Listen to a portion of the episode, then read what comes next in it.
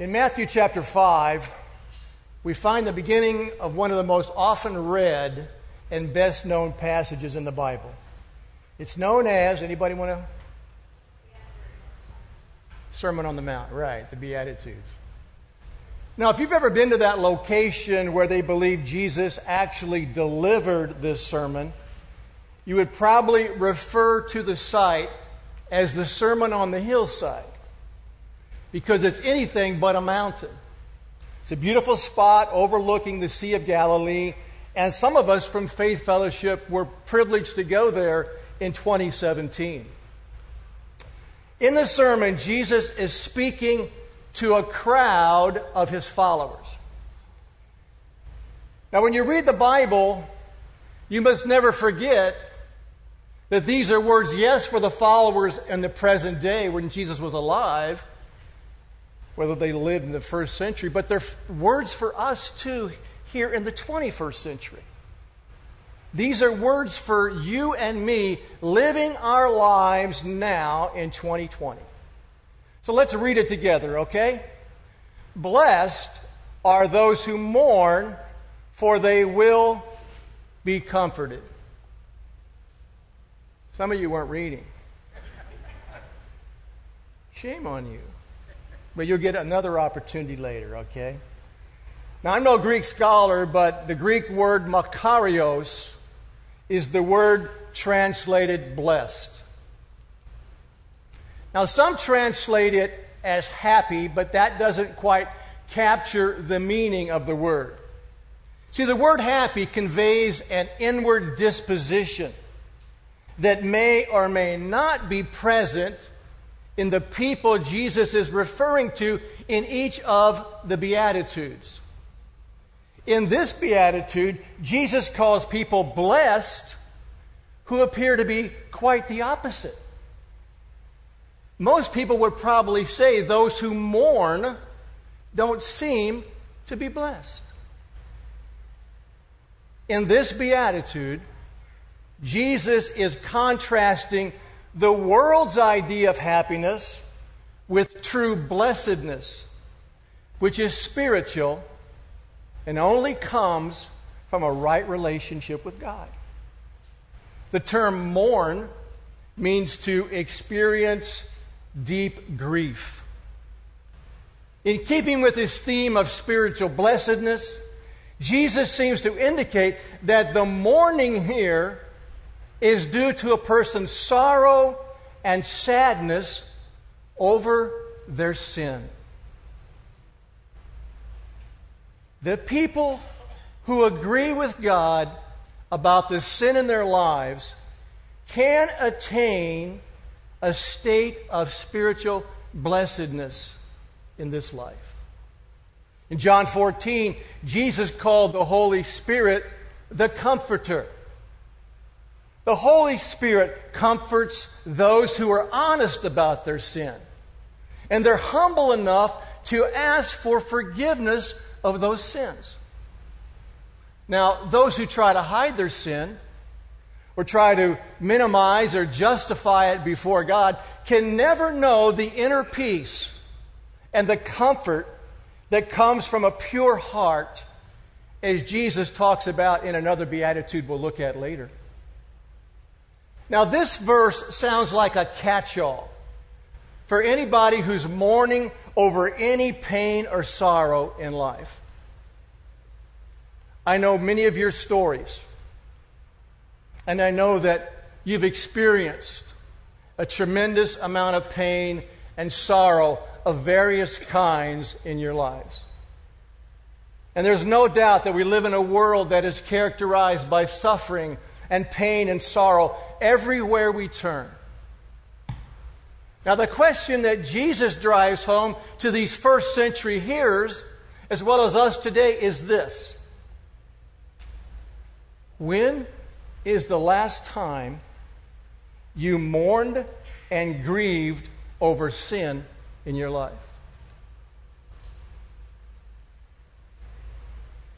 As he approached Jerusalem and saw the city he wept over it. Jesus was going into Jerusalem for the last time before he would be crucified.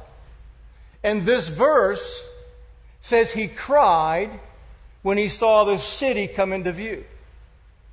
Jesus, God in the flesh, no doubt had tears flowing down his cheeks as he cried. We've all cried over something that has taken place in our lives. And just thinking about it may start you to cry. Jesus cried because he saw into the future and he knew the destruction that would come upon Jerusalem by the Romans in less than 40 years because of the people's sin. The people of Jerusalem may not have cried over their sins, but Jesus cried over their sins. As we look at the Beatitudes in this series, we must keep in mind that each of them has to be kept in context with their surrounding Beatitudes. In Matthew 5 3, Jesus spoke about being poor in spirit, which is everyone's spiritual condition when we ignore God or refuse to ask Him for forgiveness of our sins. And now in Matthew 5 4, our mourning is the realization that we have a sinful nature and we need forgiveness of those sins by confessing them to God. I can't forgive your sins. You can't forgive mine. No preacher, no pastor, no priest can forgive your sins. Only Jesus. Now, the comfort of our souls comes when we are forgiven upon our confession and repentance of our sins before God. Grieving for someone you have lost by way of death is considered natural mourning. God gave you that person as a wonderful gift in your life, and, and now they're gone.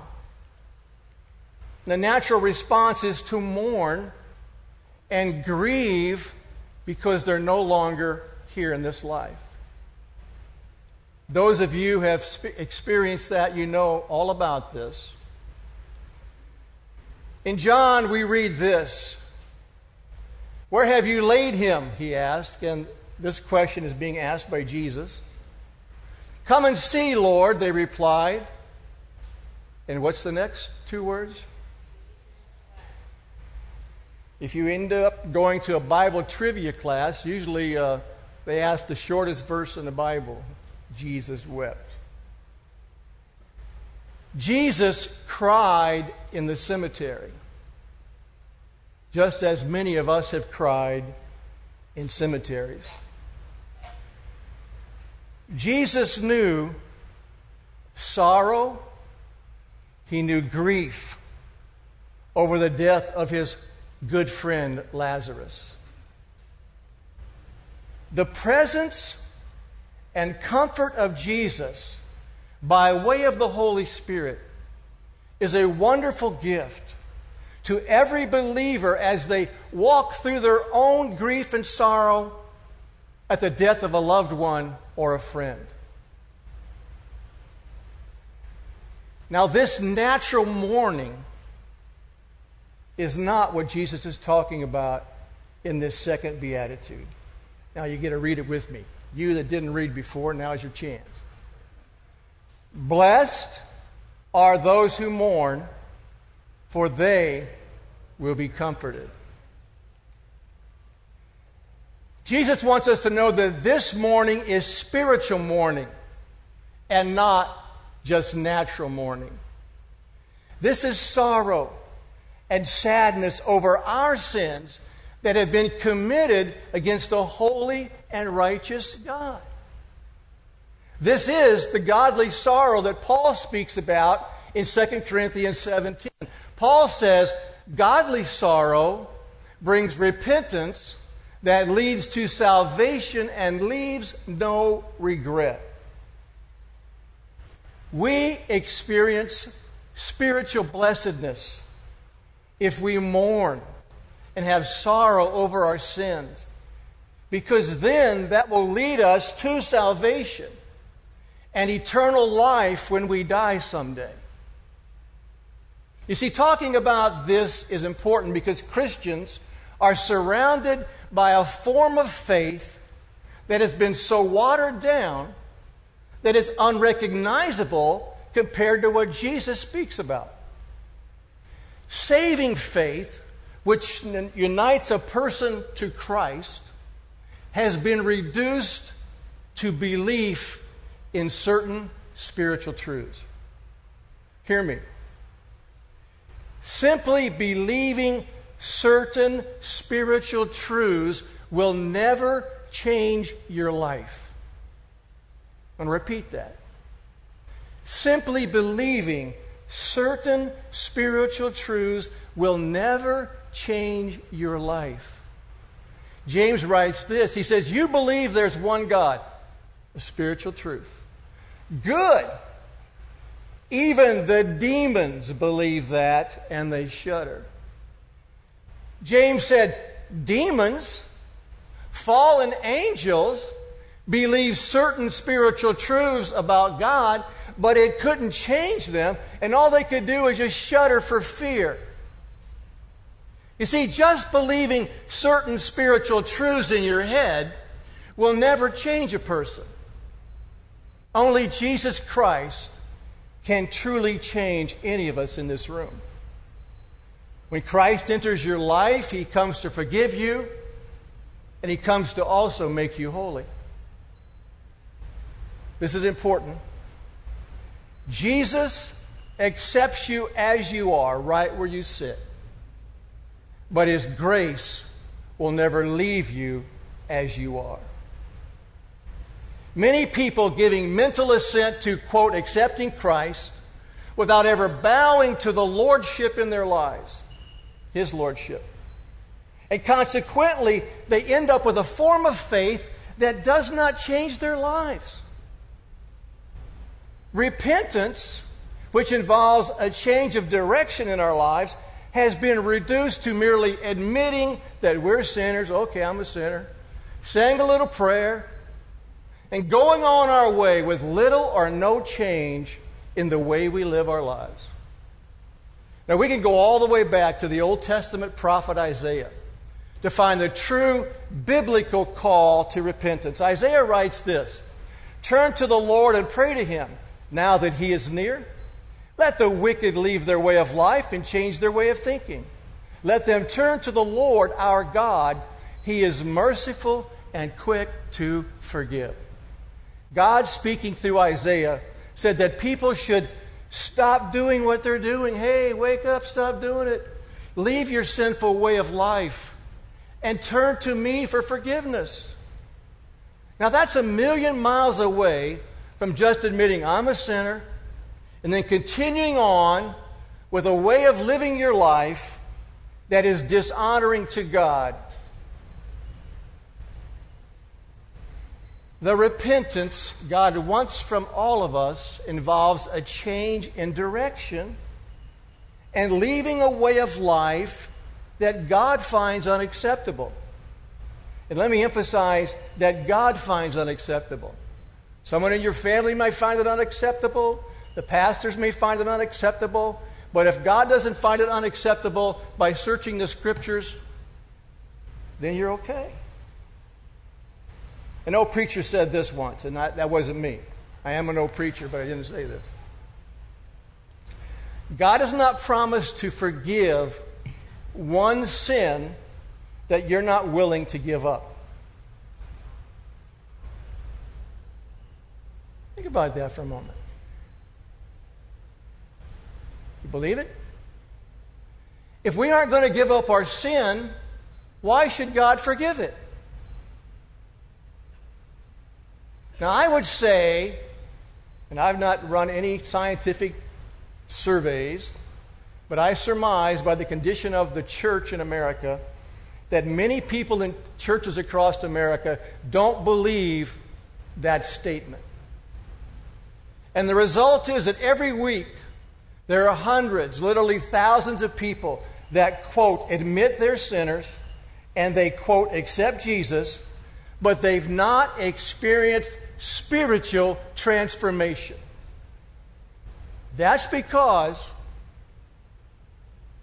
they don't feel poor in spirit, as the first beatitude told us. And they don't know what it is to mourn and grieve over their sin. So, what does spiritual mourning look like? Number one, spiritual mourning starts with humility. When you humble yourself and when you realize you don't have what it takes to be right in a holy, righteous God's eyes, you will mourn. You will be sorrowful over your sins.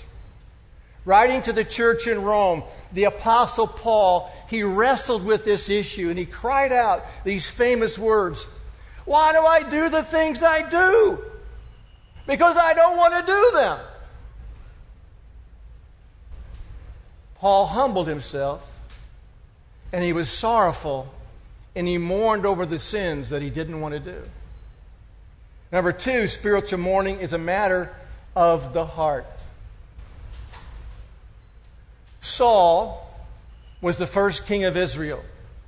And at one time, King Saul was a humble man, but something changed. During one of his many military campaigns, he's led his army into battle, and they took plunder cattle and animals and, and all kinds of shiny good things. He took the plunder for himself and for the men that were serving under him. It was just kind of part of what they did. The difference this time was Saul lied to cover up the fact that he disobeyed God's instructions about not taking any spoils. God said, I don't want you to take any this time. Saul tried to deceive the prophet Samuel about what he did, and then he lied to cover up his sin. Samuel confronted him with the truth. Saul had nowhere to hide. Saul confessed, and he sounded sorrowful. Then Saul said to Samuel, I have sinned. I have violated the Lord's command and your instructions. I was afraid of the people, so I gave in to them. Maybe Saul had a long face. Maybe he had a few crocodile tears when he's speaking to Samuel. Then he said something else to Samuel I have sinned, but please honor me before the elders of my people and before Israel. Saul appears sorry. He seems to be, seems to be saying the right words to Samuel. The truth is, if he would have gotten away with it, he would have continued doing what he was doing with the plunder from the battle. He says he's sorry, but his focus is on damage control. Honor me. Damage control before the elders and the people of Israel. There doesn't seem to be a change of heart and a desire to do things differently. You see, spiritual mourning is the key to tackling what we call habitual sins. These are sins that keep recurring in a person's life over and over. And maybe you struggle with habitual sins. You know, it's true that we'll never be sinless in this life.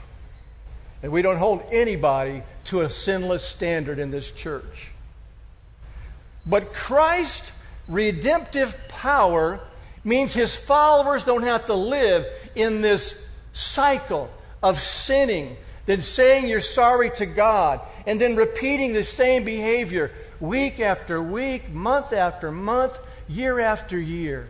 And you're the same person five years from now that you are today. Now, granted, there are people who seem to be content to go on sinning and, and they assume God's forgiveness. But they don't mourn their sins, they're not sorrowful over their sins, and they don't change. That's not walking the path of repentance. That's walking the path of presumption on the forgiveness of God. You see, God announces mercy for the mourners. And those who are not mourning their sins have nothing to do with His mercy. Finally, number three, spiritual mourning is infused with hope. Judas, if you remember the story, he grieved over his sin in betraying Jesus. But he didn't have spiritual mourning. And why was that? Well, his grief led him to a downward spiral of despair until he committed suicide. Grief that only leads to despair is the work of Satan and not the work of the Comforter, the Holy Spirit. Satan wants to bring you and me to despair in ourselves, in our sin, but he never wants to bring us to hope in Jesus Christ. Now, the Holy Spirit, on the other hand, brings us to despair in ourselves and our sin. He wants to inform us, He wants to enlighten us of our sin, but He doesn't leave us there. Thank God the Holy Spirit takes us on to hope in Christ and the mercy and forgiveness that is found in Jesus. Hope is a signature mark of spiritual mourning over your sins. True followers of Christ mourn their sins, but they never end them. Our mourning over our sins is infused with hope, and so we grab on to the comfort that the Holy Spirit provides us in Christ. And without that, it's not spiritual mourning. It's just a devil trying to work on you to make you go deeper and deeper into your despair over your sinful condition. And he drives people sometimes, even today, to suicide. Read it with me.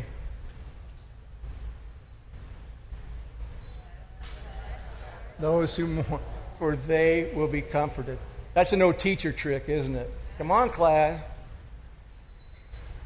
Blessed are those who mourn, for they will be comforted. What can comfort people who feel the weight and the despair of their sin? Well, of course, the better question is who can comfort people who feel the weight and despair of their sin? In Isaiah 53, again, the prophet Isaiah announced hundreds of years before his birth that Jesus would be a man of sorrows and acquainted with grief. Jesus knows all about spiritual mourning, but not because he mourned over his own sins. In referring to Jesus, John said this But you know that he appeared so that he might take away our sins, and in him is no sin. Jesus was sinless, had no sins. No sins to mourn over, no sins to be sorrowful over, but he mourned over the sins of the world. And he grieved over their devastating effect on human beings. Why is this world in the mess it's in? It's a three letter word. There's a powerful passage in 1 Corinthians chapter 6. Paul was writing to the church in Corinth, Greece. And he puts forth a list of these church members' past, P A S T, sins. They're attending the church, and, and Paul kind of drags up and reminds them of some of the things that, that they were involved in before they came to Christ. He said, Some of you were drunkards. He said, Some of you were thieves. There were some of you that were swindlers. You were idolaters. Some were greedy. Some of you were adulterers. But he didn't stop there. He said this. And that is what some of you were. But you were washed, you were sanctified, you were justified in the name of the Lord Jesus Christ and by the Spirit of God. He didn't leave them in despair over their past sins. You see, in Christ this morning, the mourner living in Corinth, Greece, and there still is a Corinth, Greece, or the mourner of their sins living in Madison County can say, Thank God, I'm forgiven of my sins, no matter what they were, how grievous, how hideous, or how small and insignificant I've been forgiven. I've been cleansed. I've been washed by the blood of Jesus Christ. I am justified before God. I am right standing. I'm not the follower of Christ I want to be. No, I'm not there yet. I'm not the follower of Christ I hope to be. But neither am I the person I used to be. And you can tell the devil that someday if he's ever on your case. Sanctification has begun in me, just as it began in those Corinthian Christians. And one day we can say with confidence it will be complete, all because of the Lord Jesus Christ and through the power of the Holy Spirit. Hallelujah. That's the comfort for those who mourn. So today, all of us can proclaim with full confidence that blessed are those who mourn, for they will be comforted. Let's pray. Lord God, thank you that when we mourn and we're sorrowful over our sins, the sins that put Jesus on the cross, the Holy Spirit comes and leads us on to hope in that Jesus Christ resurrected from the dead. There is hope today in Christ. There's forgiveness today in Christ. Lord, I pray for someone who may be in this room that's dealing with habitual sin, dealing with besetting sin in their life. They're not where they want to be. They cry out like Paul, Why do I do the things I do? Because I don't want to do them. Lord, set them free. Let them look to Jesus. Let them cry out to the Holy Spirit to lead them to the hope found in Christ today. We thank you, Lord, that we will be comforted if we're sorrowful over the sins we've committed against you. And Lord, thank you for freedom and restoration in Jesus. There's now no condemnation, the Bible says, to those who are in Christ.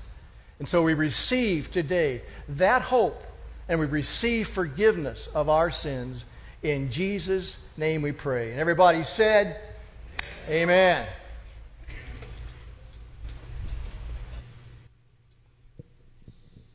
Stand up and sing with us.